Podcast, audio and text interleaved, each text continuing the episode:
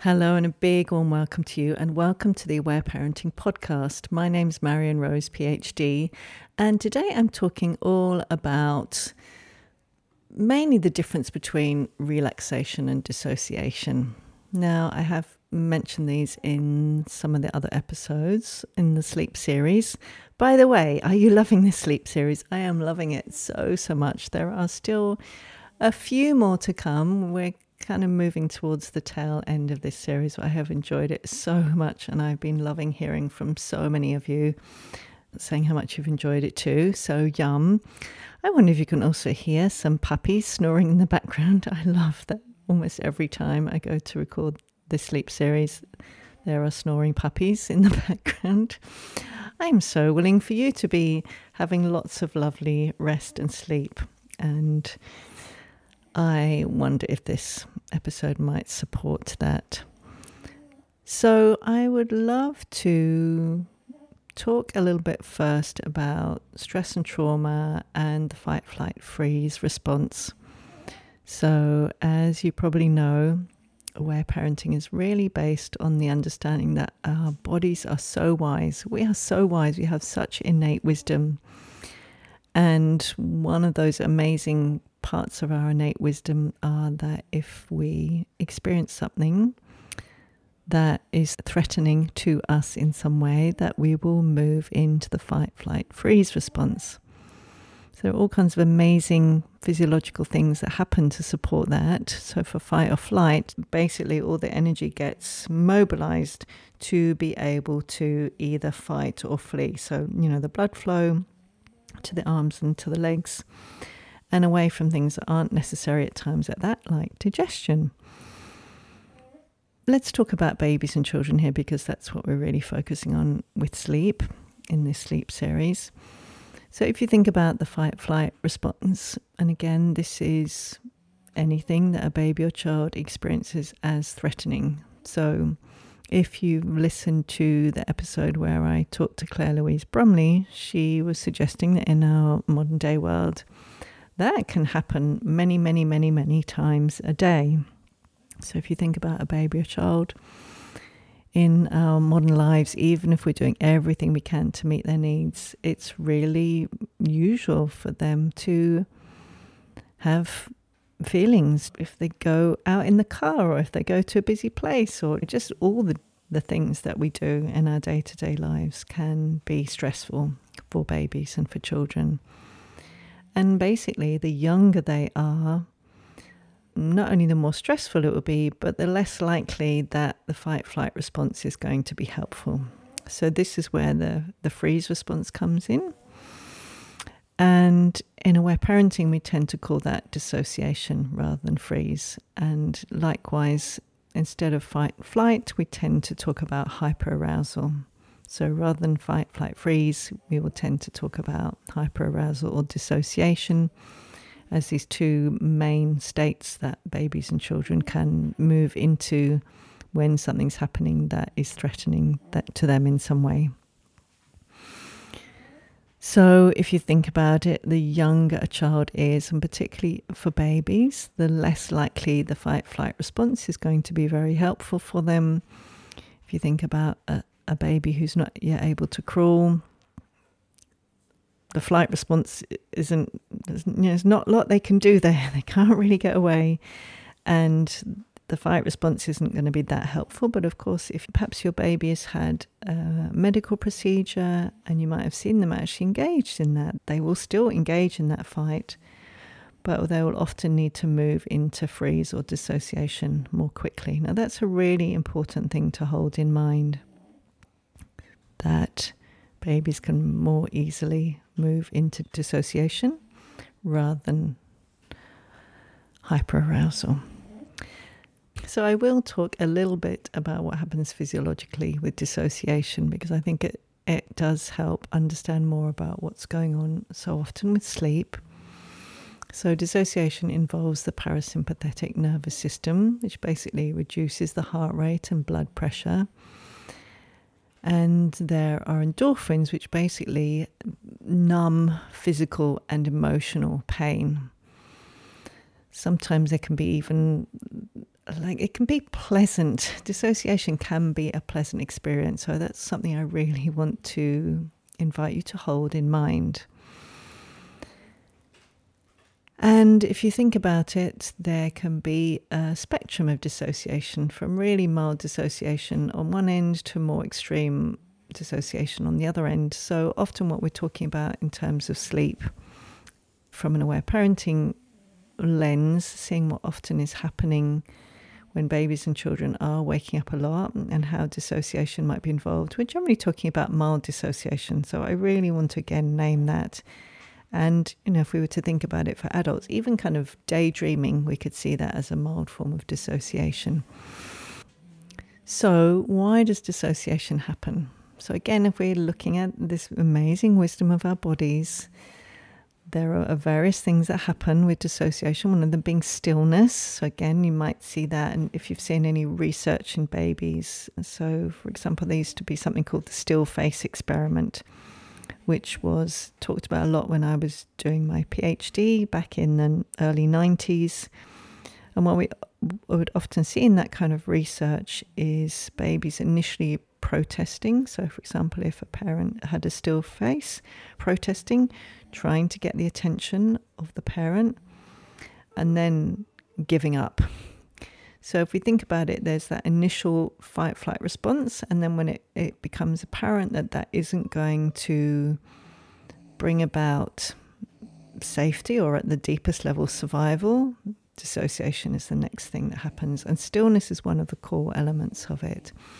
And if you think about it, again, if we go back to our, our roots, thinking about the evolutionary perspective, as we did in that episode with Claire Louise, why is that helpful? Well, it conserves energy, particularly if fighting or fleeing does become possible, which is why, despite the stillness, there are still high levels of cortisol and adrenaline in the body so that if flight does become possible that energy is there ready to run which is why it's again it's very different from relaxation and we're going to talk more about that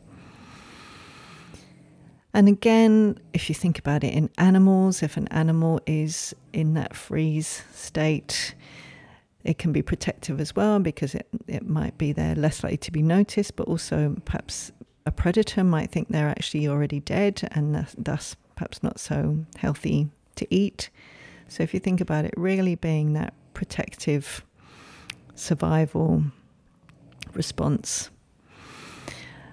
What else is there? There's that numbness that we talked about already. So, again, that's obviously protective. So, there's less physical and emotional pain. So, if there is something that's really terrible going to happen, our bodies have already put in place the numbness so that it's going to be less painful, but also, again, if there's some possibility to flee, that despite pain, that's going to still be in place. So, again, I really want to say that dissociation can, especially mild dissociation, it can feel pleasant. And I imagine we all experience that. If you just like, oh, I want to I don't know, read a novel and eat some chocolate at the same time. Or, you know, for you, it might be um, having a glass of wine and watching Netflix. These are kinds of things. These can be relatively pleasant states.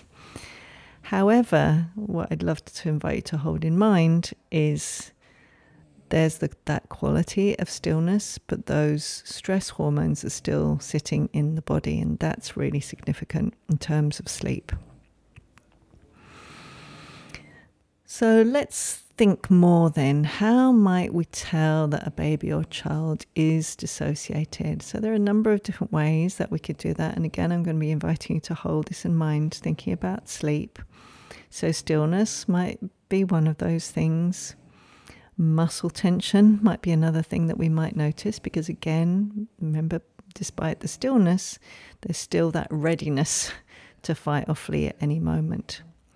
In the eyes, that might be kind of a glazed look, and there's a quietness. So, obviously, that's to avoid detection. So, let's have a little think about sleep. So, in order to be able to sleep, babies and children need to be in a in a still enough state. And we could say relaxation, but I'm not going to say relaxation. They need to be yeah, still enough basically to be able to shift into that different state of consciousness that is sleep. sleep is so essential for our well being. Again, I keep mentioning the episode with Claire Louise. If you haven't listened to it, I really highly recommend it, where she was talking so much about because sleep is so essential. Again, our incredibly wise bodies, for evolutionary reasons, of course, have found ways to sleep even when that sleep might not be most optimal. And again, I'm going to talk a little bit more about that in terms of the difference between mild dissociation and true relaxation. And again, really remembering, unless this is um, new to you, that from an aware parenting perspective, babies and children, well, all humans, but we're focusing on babies and children here, not only have this amazing fight, flight, freeze response, the ability to move into hyperarousal or dissociation when there's a threat, they also have the ability to move out of that state when the threat has gone. They have this innate healing response, which is also the same as their innate relaxation response. And this is the way in which they actually release stress and trauma that occurred or the stressful or traumatic experiences that occurred and the effects of that, they actually release that tension from the body. And there are two main ways that that happens. The first is through crying and raging, along with vigorous movement. So, again, if you think about that vigorous movement being the release of the tension that was mobilized to fight or flee, but the most important thing of that is whilst they are safe in the present, they're supported, they're heard. So, of course, for a baby, that would always be crying in loving arms. For a child, that would always be with an adult present. So, for the the process to be healing, they need to know that they're safe in the here and now. Otherwise, there's just more stress, just more trauma. So there's the safety in the present and the crying and raging, along with that vigorous movement to release all that tension that was mobilized to fight or flee, to release that sound that might have been mobilized to yell out, to really release that tension from the body that, that wasn't released at the time. So that's one of the ways. And the other way, which is also so important, which is laughter and play with us again with the support and presence of an adult. In aware parenting, we talk about particular forms of play, which are all under the umbrella of attachment play. So, these two main key ways that we have inbuilt within us right from birth to heal from stress and trauma happen at all particular times. One of the key times they happen are when babies and children are tired. Why is that? Because it's part of that innate relaxation response. Because when is it important for babies and children to feel relaxed? When they need to sleep. So, again, think about this incredible inbuilt wisdom. It makes so much sense, doesn't it? And it really reframes some of the things that have been called things like the witching hour or cluster feeding or rambunctious children at bedtime. In aware parenting, what we're doing is really looking through this lens of trust and to trust that babies and children are naturally trying to release stress and trauma from their bodies before bed so that they can feel relaxed enough to sleep restfully and restoratively. I'm just going to move Buddha the Frenchie because he's snoring very, very loudly now, and I'm concerned it might be just not most optimal for your listening pleasure. I'll be right back. I've just moved his head a little bit, so hopefully that'll be a bit quieter. Rightio. So that reframing. So what we're doing here is seeing that there are these innate processes and well, we're often taught in this culture because we're not taught about these innate processes or these innate responses. we're often working against them, as we've talked about a lot through this sleep series. And so, what the invitation is with aware parenting is if this resonates, is to notice the ways that we might be unwittingly working against that natural relaxation response, where we might be actually trying to bypass it. And wherever possible, seeing if rather than bypassing it in that way, we might actually cooperate with that process. So, for a baby, that might be being present and being still and holding them in our loving arms whilst all their needs are met. And rather than doing other things like jiggling or rocking or bouncing, those kinds of things, simply being present and saying, I'm right here with you, sweetheart, and I'm listening. And would you like to tell me all about your day? And actually supporting them through that natural relaxation response of them expressing their feelings in our loving arms. That might be if a toddler is being really playful, joining in with them, joining in with the play, being rambunctious, and bringing in attachment play to add to that and the, the powerfulness of that. So they're laughing and laughing without tickling.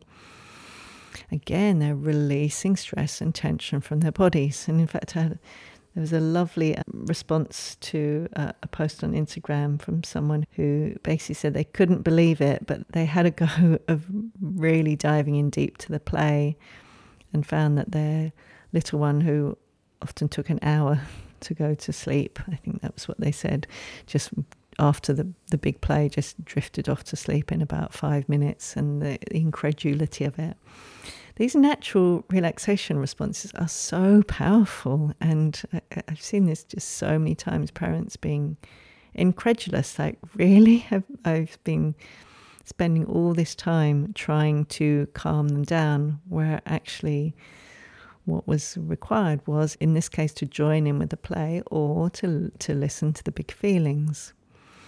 So, another way we might cooperate with this natural process is lovingly supporting a toddler or an, or an older child having a tantrum over an apparently small thing. Again, they're expressing, think about that idea of a tantrum, expressing all that big fight flight energy through that vigorous movement, through the crying and raging, but without throwing or pushing or any of those things. Because if a child is doing any of those, we know that that's the time to offer a loving limit.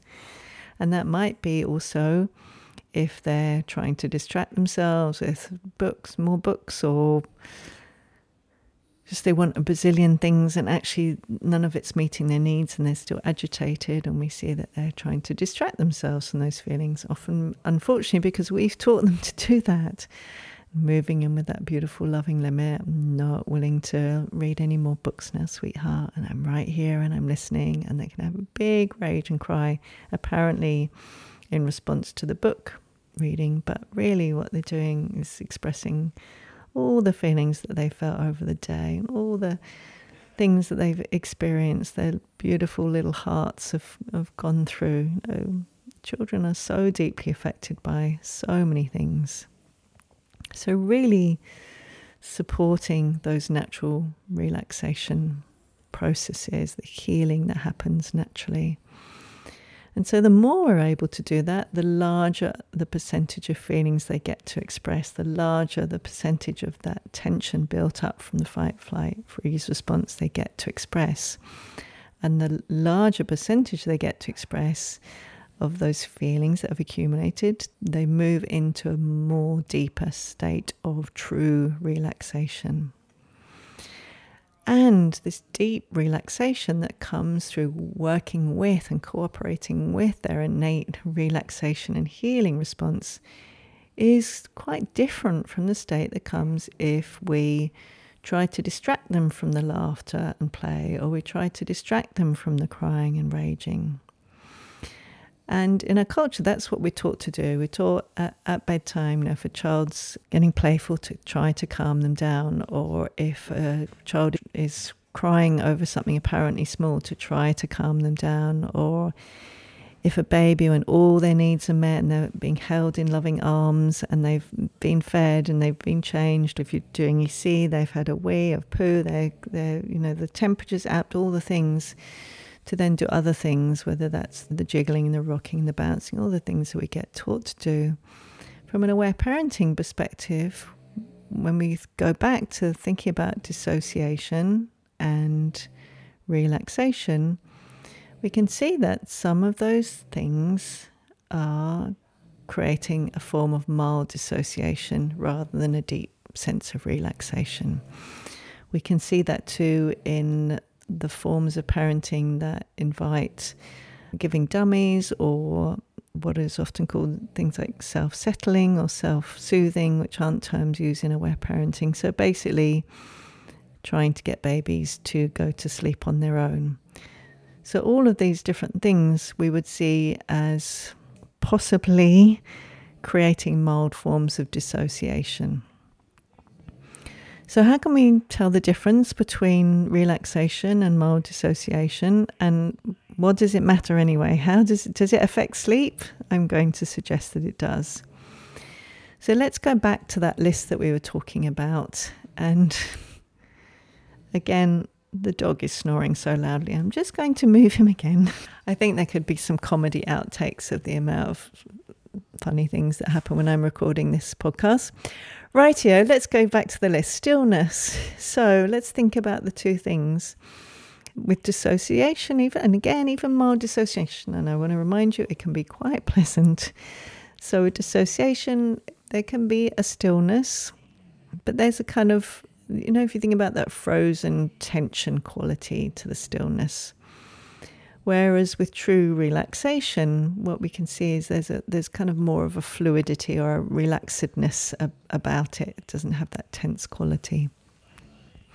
If we think about muscles with dissociation, there's muscle tension, so we can feel that. We can really feel that if we're holding our baby or cuddling up with our child, we can really feel that tension in their bodies. And we might also be able to see that. So their hands might possibly be in fists. They might have their eyebrows quite tensed up. You know, that area above their eyes might be quite tense, or their, around their mouth area, you might see that muscle tension. The more relaxed a baby or child is through, I'm going to suggest through really working with that natural relaxation response, we're going to to feel and see their muscles being more relaxed. So that can mean having open arms, open hands. You can often see in their face. There's this sense of relaxed muscles. And if you're holding them or lying next to them, can really feel that quality in their muscles. It's almost as if you were, whilst they're sleeping, if you were to pick up their hand just a tiny way and just gently to let it go, it would just fall freely. There's just this kind of floppy relaxation. With their eyes, whilst they're still awake, with dissociation, there's more of a kind of glazed look to their eyes, a kind of, I don't know if this term's even used anymore, being spaced out, the kind of spaced outness. Whereas with true relaxation, there's a tends to be a quality of presence, a connection, that relaxed eye contact is really like that can be even beautiful eye gazing together. And what about quietness? So, with dissociation, for the reasons we talked about before, there's often quietness with true relaxation, there, there might be a quietness, or there might be if they've already, if they've been laughing a lot, of, or they've been crying with our loving support. You might be hearing some sighs as they move out of that releasing process and uh, into sleep. So, again, a bit different between the two.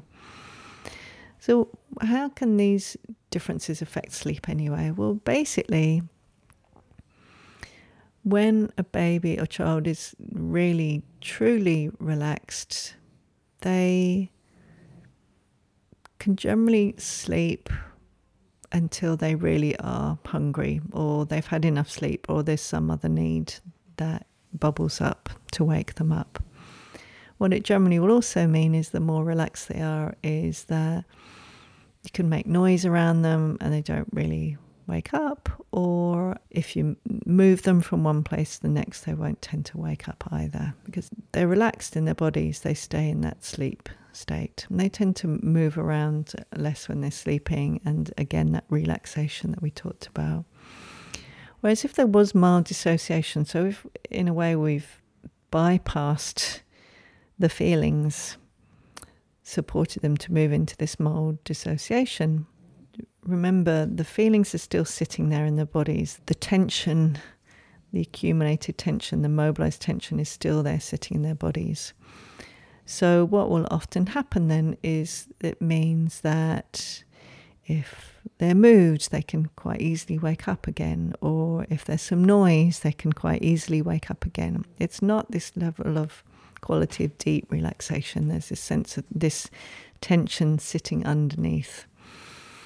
They might also tend to be more likely to wake up when they move into lighter sleep really because those feelings, that stress, are still sitting in their bodies, that they were just bypassed. They're still sitting in their bodies, ready to come up. That relaxation response is also trying to operate. So, if the baby or child is mildly dissociating when we help them go to sleep, if that's not related to our bodies, they might then just start doing that thing again. So they might start sucking their thumb again, or they might find the dummy, or they might clutch onto the soft toy or the blanket and go back to sleep again. But if it's more related to our bodies, we're doing something to help them dissociate, then usually we will need to do something to them again. So we will need to help them again, just bypass the feelings that are sitting there in the bodies to help them move back into that sleep state again. So, I wonder if any of this resonates with you. And as always, if you know my work already, you know I have complete and unconditional love for everybody and anybody who helps their baby or child dissociate from their feelings to help them go to sleep. We've grown up in a culture where that is just the norm. And, like, of course, That's just, uh, of course, of course. And what I love about aware parenting is there's there's no have tos in my way of seeing it, and it's really about exploring this. And I'm going to go back to what I say a million times, which is, does this resonate with you? This information, and if it does, would you like to do your own research project in relation to this? Would you like to hold in mind all of these differences between mild dissociation and true relaxation. Would you like to observe if your baby or child does appear to be trying to either play and laugh before bed or cry and rage before bed? Are you willing to refrain from doing the things that you might have done to distract them from that process and to join in instead, whether that's joining in with their play or listening to their feelings with all your loving presence. And then to observe, always, always observe. Always stop if you feel unsure or uncomfortable or you think they have an unmet need. Please listen to yourself. Most of all, please observe them. But to do that research project and to see, ah, Am I noticing these differences? Are they more relaxed in their bodies? Do I really notice a difference in the tension in their muscles and there's much less? Are they just clearly more deeply relaxed? And so there can be noise around them while they're sleeping and that they stay asleep and that they just their faces look more relaxed and their hands look more relaxed and they just look more relaxed whilst they're sleeping does that resonate with you is that what you experience and what I want to remind you again as well dissociations can be quite pleasant and it's never too late to listen to the feelings that we might have been supporting or encouraging our baby or child to repress or dissociate from. So, whatever we've done in the past, it's never too late to do something different and to really work with these incredibly powerful relaxation responses. And the more we really understand the difference between mild dissociation and true relaxation, the more we can observe clearly, we can see how differently they feel, how the difference in the daytime as well. The more relaxed they are, often means more smiling and just they're happier and they concentrate for longer and they want to connect more and they cuddle up more and there's lots of clear things that we can observe. And again that's what I love about aware parenting. And if you're not observing any difference and you are doing this I would invite you to pause straight away and not do anymore if you're not seeing any enjoyable differences to pause go back to the drawing board see perhaps if you'd like some support from aware parenting instructor because your baby is communicating so much about how much tension they're holding in their bodies, how many accumulated feelings they're holding in their bodies, and sleep is one of the core places where it shows up the most. It's, as I shared before, it's really the ultimate emotional and physical barometer. But basically, the idea being the more we do understand this, the more we are able to differentiate the two, the more we are able to join in with their laughter and play, and join in by supporting lovingly their crying and raging so that they know they are completely safe in the present. They can express lots of their big feelings. The more relaxed they feel, the more that helps them sleep peacefully and restoratively in a way that sleep is really designed to really refresh all the systems and to to give that beautiful state of awakeness for the new day full of energy and is that beautiful? You know how you feel when you've had a lovely, been relaxed, and you've had a lovely, restful sleep, and just how enjoyable that state is. It's so, so yummy, isn't it? And being able to support our babies and children to experience that quality of sleep more often is so delicious. So, I wonder how this has been for you. I wonder if any of this has resonated, if you've had any aha moments. And as always, if you would like to learn more about sleep from an aware parenting perspective, if you haven't listened to the other episodes in this sleep series, I invite you to go back and listen to those. I have a number of articles on my website as well, which is marionrose.net. Eh, you might want to sign up to my newsletter so that you're getting regular emails about this and my sound sleep and secure attachment with aware parenting course version 2.0 really is coming very very soon. I'm putting some finishing touches to it so that will be out soon if you would really like some support with this. I'm really excited about it. And yeah again you might want to sign up to my list if you'd like to be notified when it's out, which will be very soon.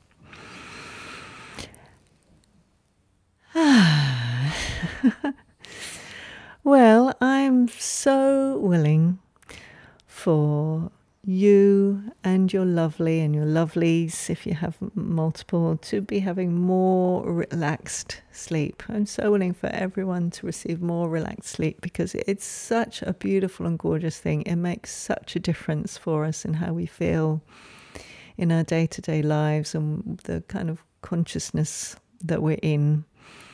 And I'm just willing for more of that for you in whatever shape or form that shows up.